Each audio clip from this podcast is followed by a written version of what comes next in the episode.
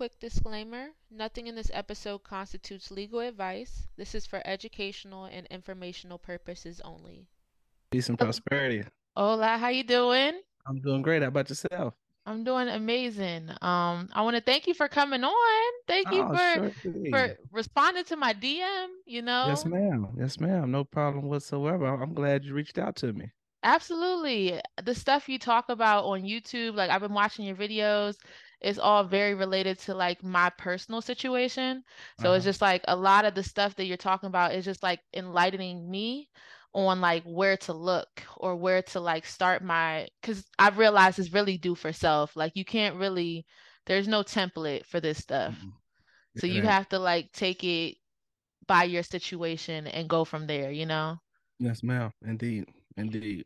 So, before we officially start the episode, do you have any questions for me? My name is Khadijah Lashaun, and I am the Black Guidance Counselor that my community needs. I'm a strategic investor and CEO. I make money in my sleep, and I teach others how to do the same. I share my knowledge, talents, and resources with others.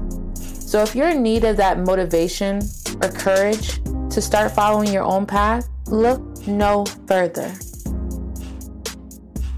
My intention is to share as much value with you all as possible and to show you that there are many different paths to happiness and many different paths to wealth. You just have to find the one that's right for you.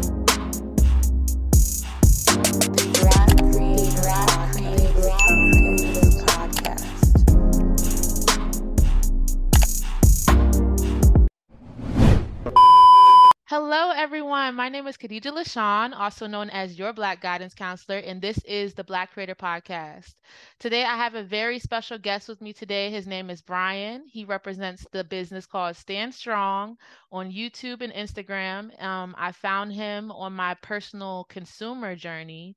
So I would love to hear more about his story as an entrepreneur, um, the kinds of things that he's done in his business, and all that jazz. So, um, really quickly, uh, Bryan, could you let me know um, who you are and what does Stand Strong mean? Okay, my name is Bryan Eromaye, to be exact, and uh, by uh, my father's from Nigeria, so that's where the name comes from. And in, I guess you would say English, it means stand strong. So that's where the name Stand Strong comes from, and I use that name in pretty much the majority of my businesses. Mm, So that's the linkage between them. And I started off as a um, journeyman electrician here in Dallas, building hospitals for the past 15 years around the area, uh, including South. And I even did a casino up north in Oklahoma. And that's what I mainly done here in Dallas. And then about four and a half years ago, I kind of decided I needed to change, change of venue, so to speak. So I kind of quit my job and uh, took a chance on myself. I got involved with real estate. I also patented technology uh, safety device called the hot gloves from my field of electrical work. okay. And I kind of it just kind of started from there. Um, I was probably like on my third or fourth business when I started to get into credit repair, and that actually got me into looking at laws. And then from there, I kind of went down a rabbit hole, and uh, I kind of got into the the understanding of mortgage fraud and beginning to work on my personal situation with mortgages of getting the properties reclaimed or reconveyed to me. Mm. And then I uh, did it multiple times, and it keeps working. So I've been trying to share the information to people that we got to read. We do. Man, this this is We this do. We do. we I gotta swear. read. This is I ridiculous. swear. It is ridiculous. It is so sad that we don't Yes. because I'm just like I've always been a reader, like, but I'm rare, you know, like a lot of people Mhm. n- they learned they picked up on reading out of necessity. That was something I just did because I love to do it, you know, like that's just Mhm. me. But and I don't mind people looking at me and thinking I'm weird for picking up a book and reading it. Like I, I'm used to it at this point. Like it's been a lifetime of it. So, but you're right. You're absolutely right. There's a lot I want to touch on with that. Uh, but I want to specifically talk about your Stand Strong YouTube channel and your Uh-huh. Instagram presence. I want to talk about that because I want to um I know you said that you have Stand Strong and like all your ventures, like that's the linkage between the different businesses that you have, but Uh, specifically when it comes to teaching consumerism and like the laws and just educational that stuff like tell me more about your YouTube channel and why why you made that. Okay, well, the YouTube channel, um, it's kind of been going about 12 months. Uh, I didn't really put much on there because the information is so that I speak on, there's not a not a lot of sources of it, right? So it was kind of different. So I kind of hesitated um putting anything out on YouTube. Uh Mm. Instagram is just short, you know, little nothing marketing more so. But when you get to YouTube, you know, people go to YouTube for information. They're going to sit there for a minute. You know, they're Mhm. not just clicking, scrolling, and you know, liking there.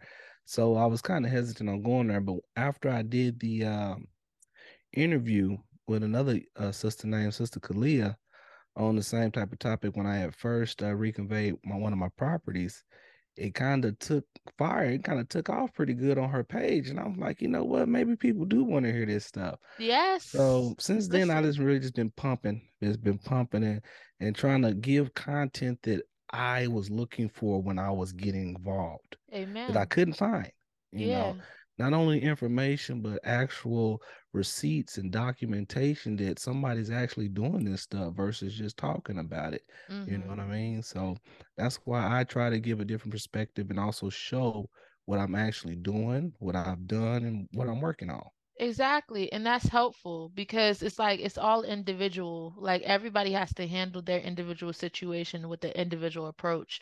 They can't just copy and paste what you did Mhm. and just be like, "Oh, I'm gonna get the same results." That's not how it No, works with anything, honestly. So you have to do the work, but um I just want to start off by saying I thank you for putting out what you did so far. Like Mhm. just what you did so far has helped me clarify a little bit of a somewhat of a game plan of like Mhm. where to s- continue my research before taking action steps because I think something important to highlight about you and what I've learned about your journey so far is that you took the time to research before taking steps, but also you learned from your steps. You know, if you took Mhm. a misstep, it's like, okay, well, this didn't work. Let's try this. You Mhm. know, like that's the whole Mhm. thing is that we have to realize it's doors Righteous. it's gatekeepers at these doors and and you know not all the gatekeepers are going to say yes but you At just got to right? find the right one. You got to find the right gatekeeper and get them to say yes because once you get that yes you in there you know? So Mhm. uh,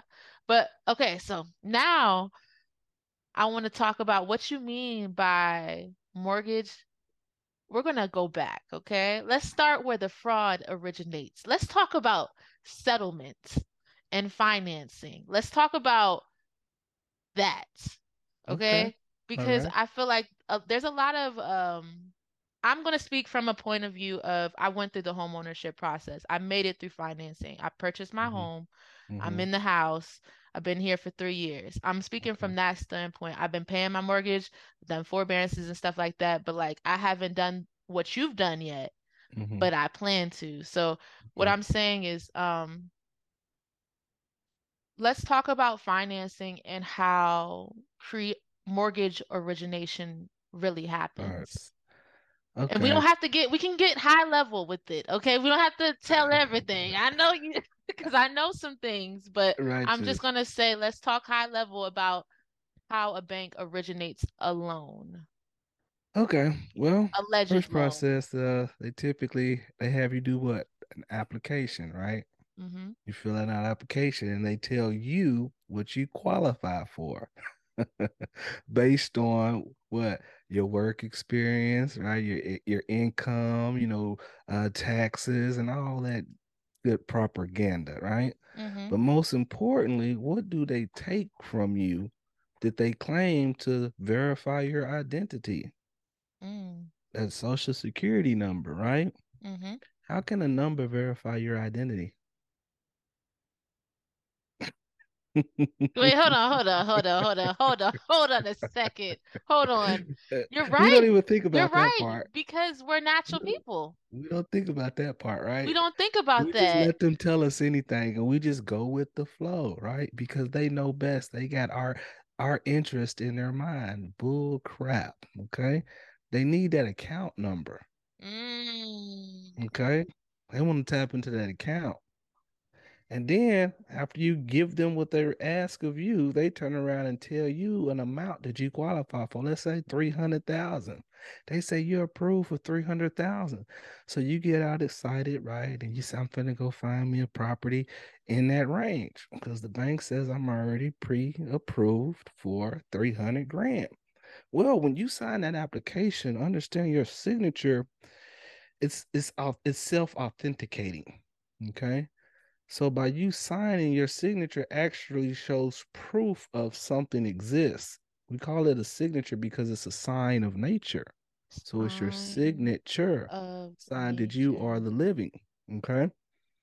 So now you just approve what they gave you, not knowing that your signature released all the funds needed. So therefore, you were the original creditor. Amen. They're acting as creditor slash lender to you. Amen. of your own funds from your account. Mm-hmm. All right, but that's just background. Let's say we don't know all of that, right? So we just continue to move forward and we go find us a property. Well, let's say you you find you a property, somebody's selling for under three hundred thousand. Let's say they're selling for two hundred thousand, right? You, hey, I'm approved for three hundred, but this is less than that, so I'm good to go. Well, when it comes time to close, you're gonna have a stack load of documents to sign. Mm-hmm. Remember that part? On the day. You have to on sign it on the day. No day 72 hours, no nothing. No, you no, sign it on the day. You don't even see it. think about it. None of that. You They're gonna have it already sticky noted for you. Sign here, sign here, sign here. And if you take too long, they rush you. Right. They driving you off emotion. You're a homeowner. Congratulations. Here's the keys. Right? Now let's peep to see what's going on.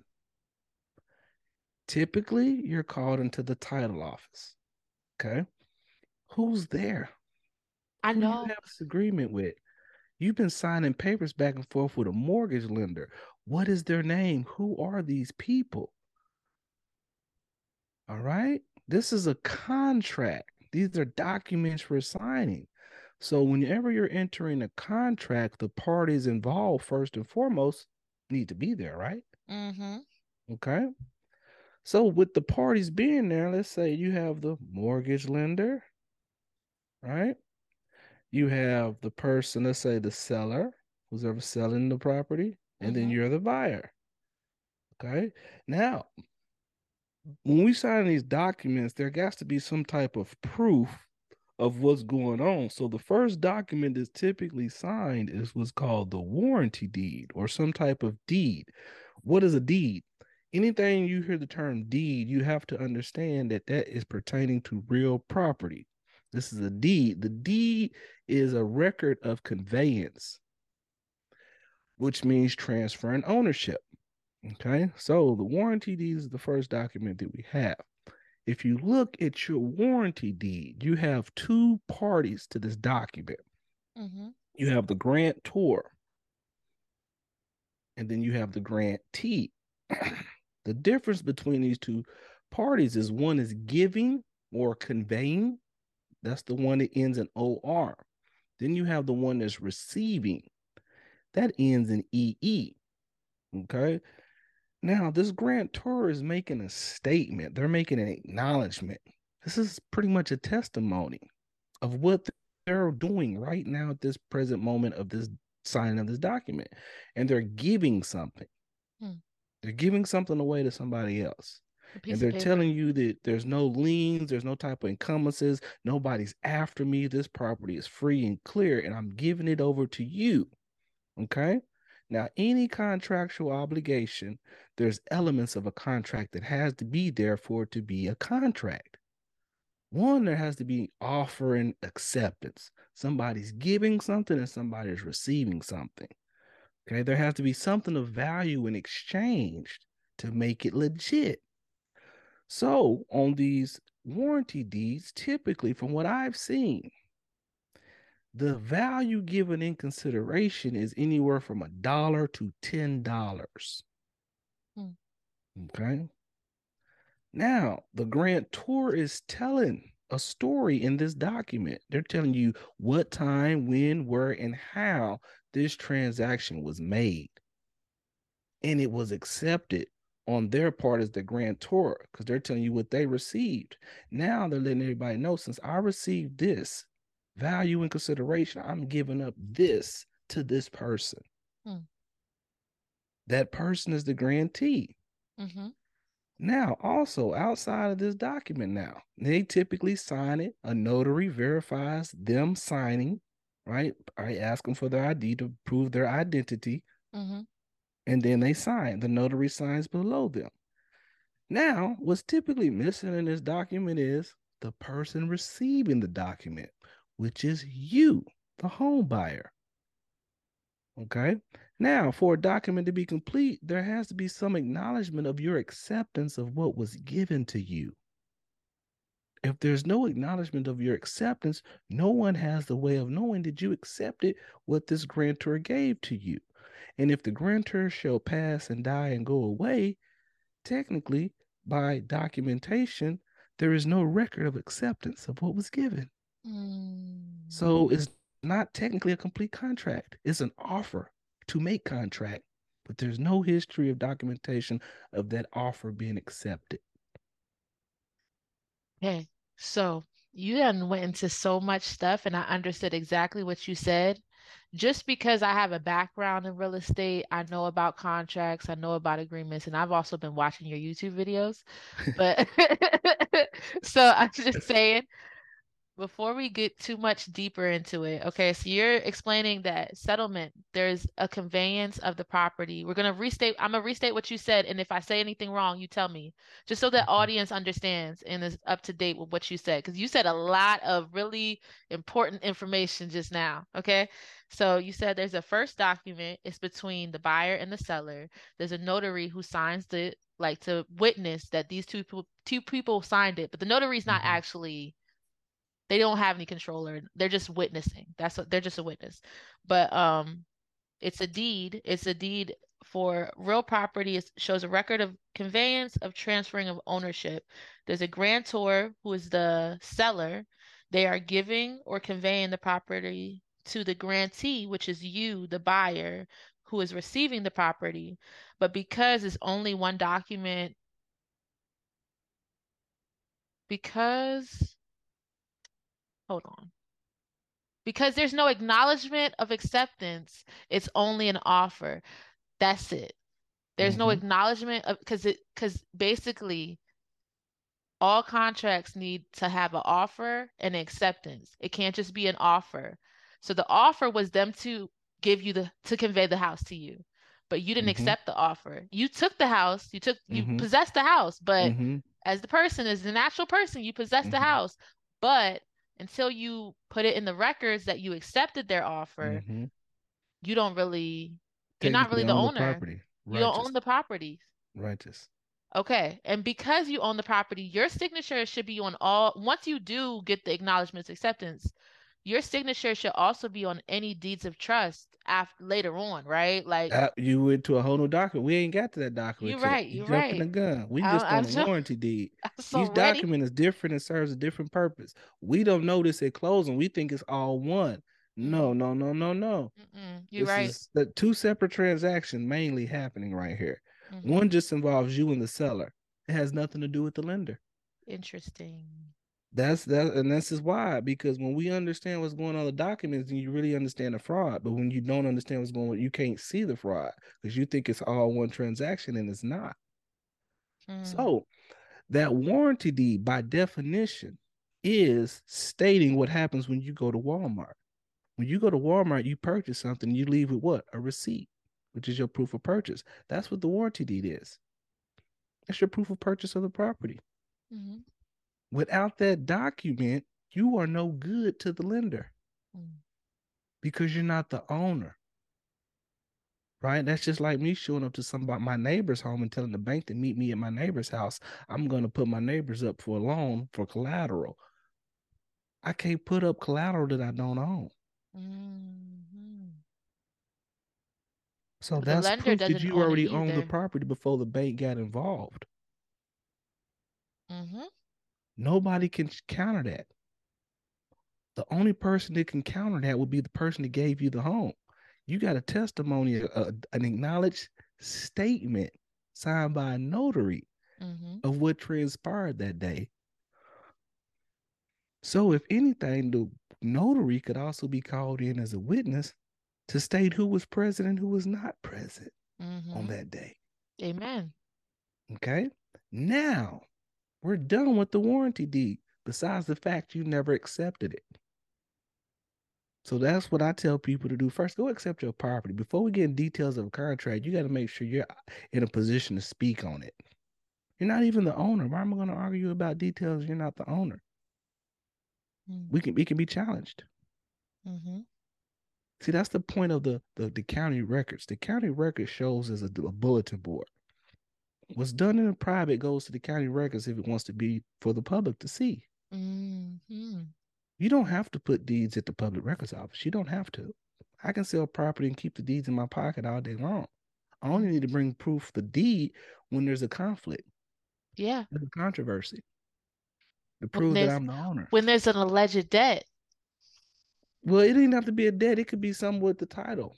You know, somebody could be claiming that they, you know, that they had did some work. It could be anything, right? That people mm-hmm. put liens on other people's stuff for no reason, thinking that they live with or that's his relative. I'll get their attention. So it's just the fact that as long as there's no controversy, that there's no need for a deed to be viewed. Hmm. Okay. Okay. So now we've talked about the warranty deed. Warranty deed is a what? Proof of purchase. Okay. So now, uh, depending on what state you're in, you know, there's judicial and non-judicial. Some states have mortgages, some just have deeds of trust, and some even have just a deed. They're all the same. They just change titles and the number of parties involved slightly different. It either be three or it's two. So I like to always go with deed of trust because it's easier to make it to make sense. And then mm-hmm. anything less than that, you already got it.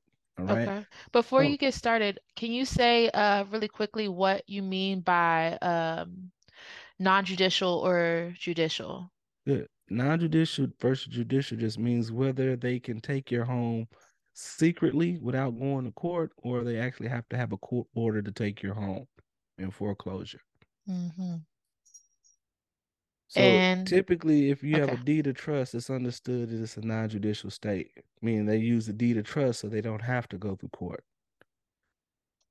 Now, a trust, when we say trust, we have to understand what trust is because we kind of changes uh, categories because we kind of move into trust law. Okay. They're all involved contracts. America's built around contracts. The first contract any of us is held liable to is the birth certificate. So yes, your government contracts with infants. Hmm. How can an infant sign a contract? There's a baby mm. act that states that a baby cannot enter into a contract. You're right. So your government violated that act. They're a minority. Hmm. Well, let's keep moving on.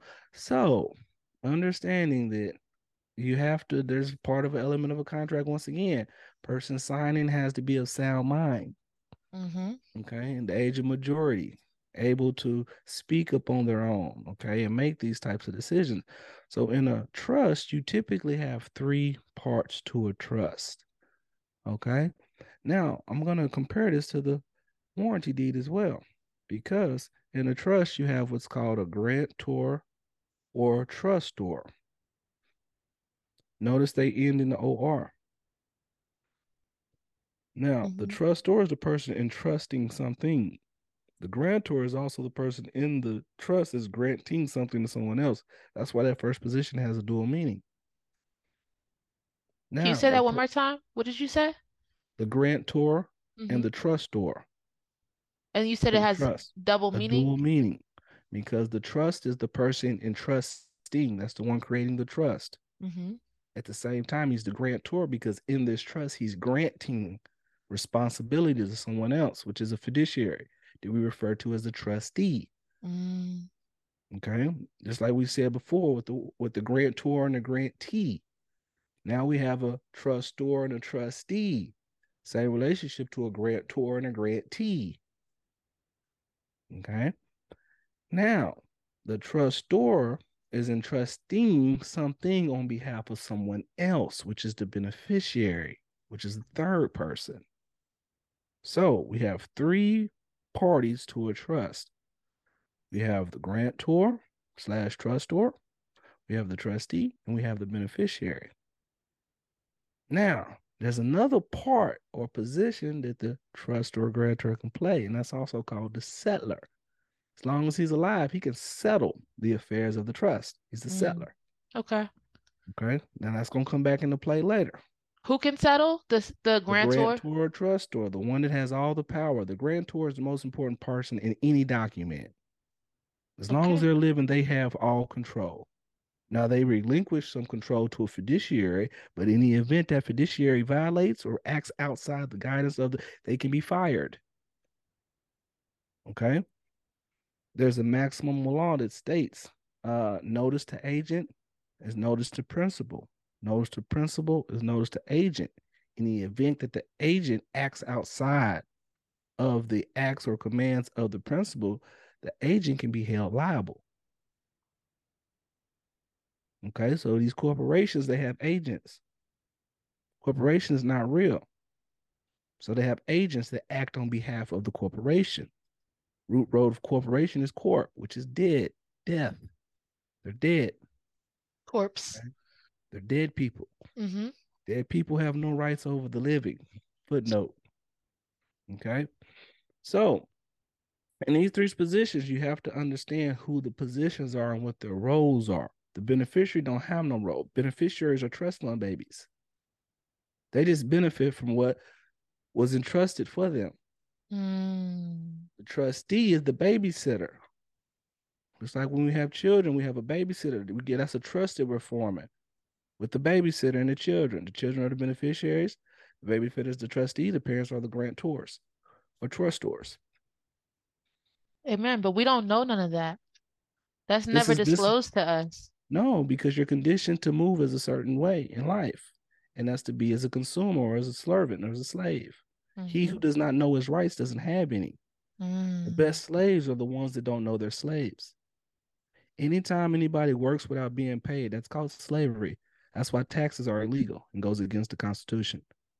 You get You into be something taxed on else. your labor. You get Okay, Yo, you giving them too much information. I'm It's just too much saying it all fast. ties in together. They can't handle it. And we, Okay. we can't understand if we don't they see it they all. still stuck on the deed part. You understand? I know, but I'm just saying I gotta throw it all out there because it all to. is hand in hand. And I appreciate it. I appreciate it because it's necessary. They're gonna have to listen to this episode 10 times, 20 times. They're like, he said what? Wait, wait, what did he say about taxes? Where he get this from? Where what did you read this? Where did you read? But no, here's the thing, we don't read. So because you and I know and we read, we know there's actual laws that say Right, this. There's right. actual codes of regulation that are written to protect See, us. and this is what we don't know. Everything is contracts. The Mhm. Constitution is the contract. It's the contract of the land. Everything's about contracts in America. It's all about consent. That's why if you know what's going on, you must speak out and rebut rebut. Exactly. Not saying anything, you consent. And, and it's biblical because there, there, there, there said there's three levels of faith, right? And they said the first level of faith is to see a wrong and you just can't do nothing with it. So you just, you hate it in your heart. Mm. The second level of faith is to see a wrong and you try to stop it with your voice. Speak out. Okay. And then the highest level is when you see that wrong, you actually get active and you try to stop it with your hands. Amen. And they say that's the highest level.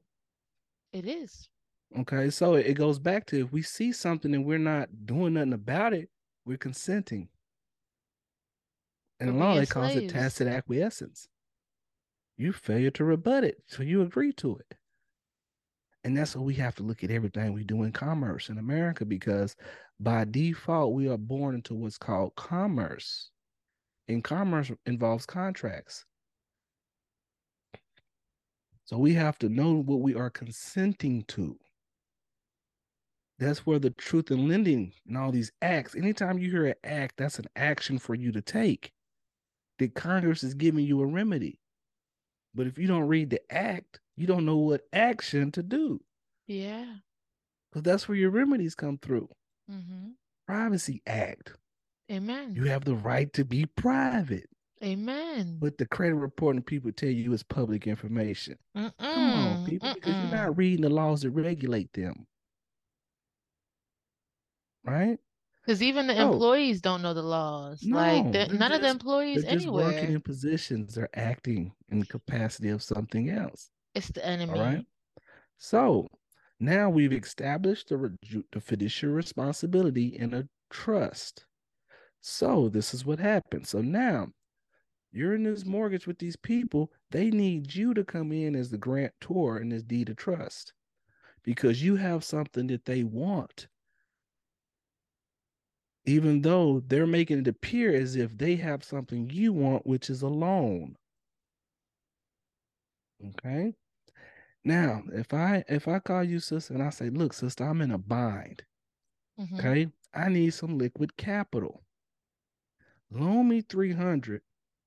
I'm gonna loan you my pistol that's worth 600. My pistol becomes the collateral for what? The loan you're gonna give me. Same thing with the bank. We just went to the bank and told the bank, hey, look, we got this house we just got for a dollar or ten dollars from a partner over there. We're gonna give it to you as collateral. But I need that 200,000. Let me get that 200,000 you told me I was approved for. And you can use this house as collateral. But what happens? We never received the 200,000. Mm. The proof we didn't receive 200,000 is you didn't get no check. There's no type of documentation that 200,000 left that bank and came to you. Now, somebody quick, well, hold on now. We got this house. I just told you the house was collateral. But even if you want to think that the house was given to you, read your receipt. How much was the house given to you for? It says one dollar or ten. So where's the other one hundred and ninety nine thousand dollars? Mhm. Where's the rest of the money? So you said something about how you need some finesse, right?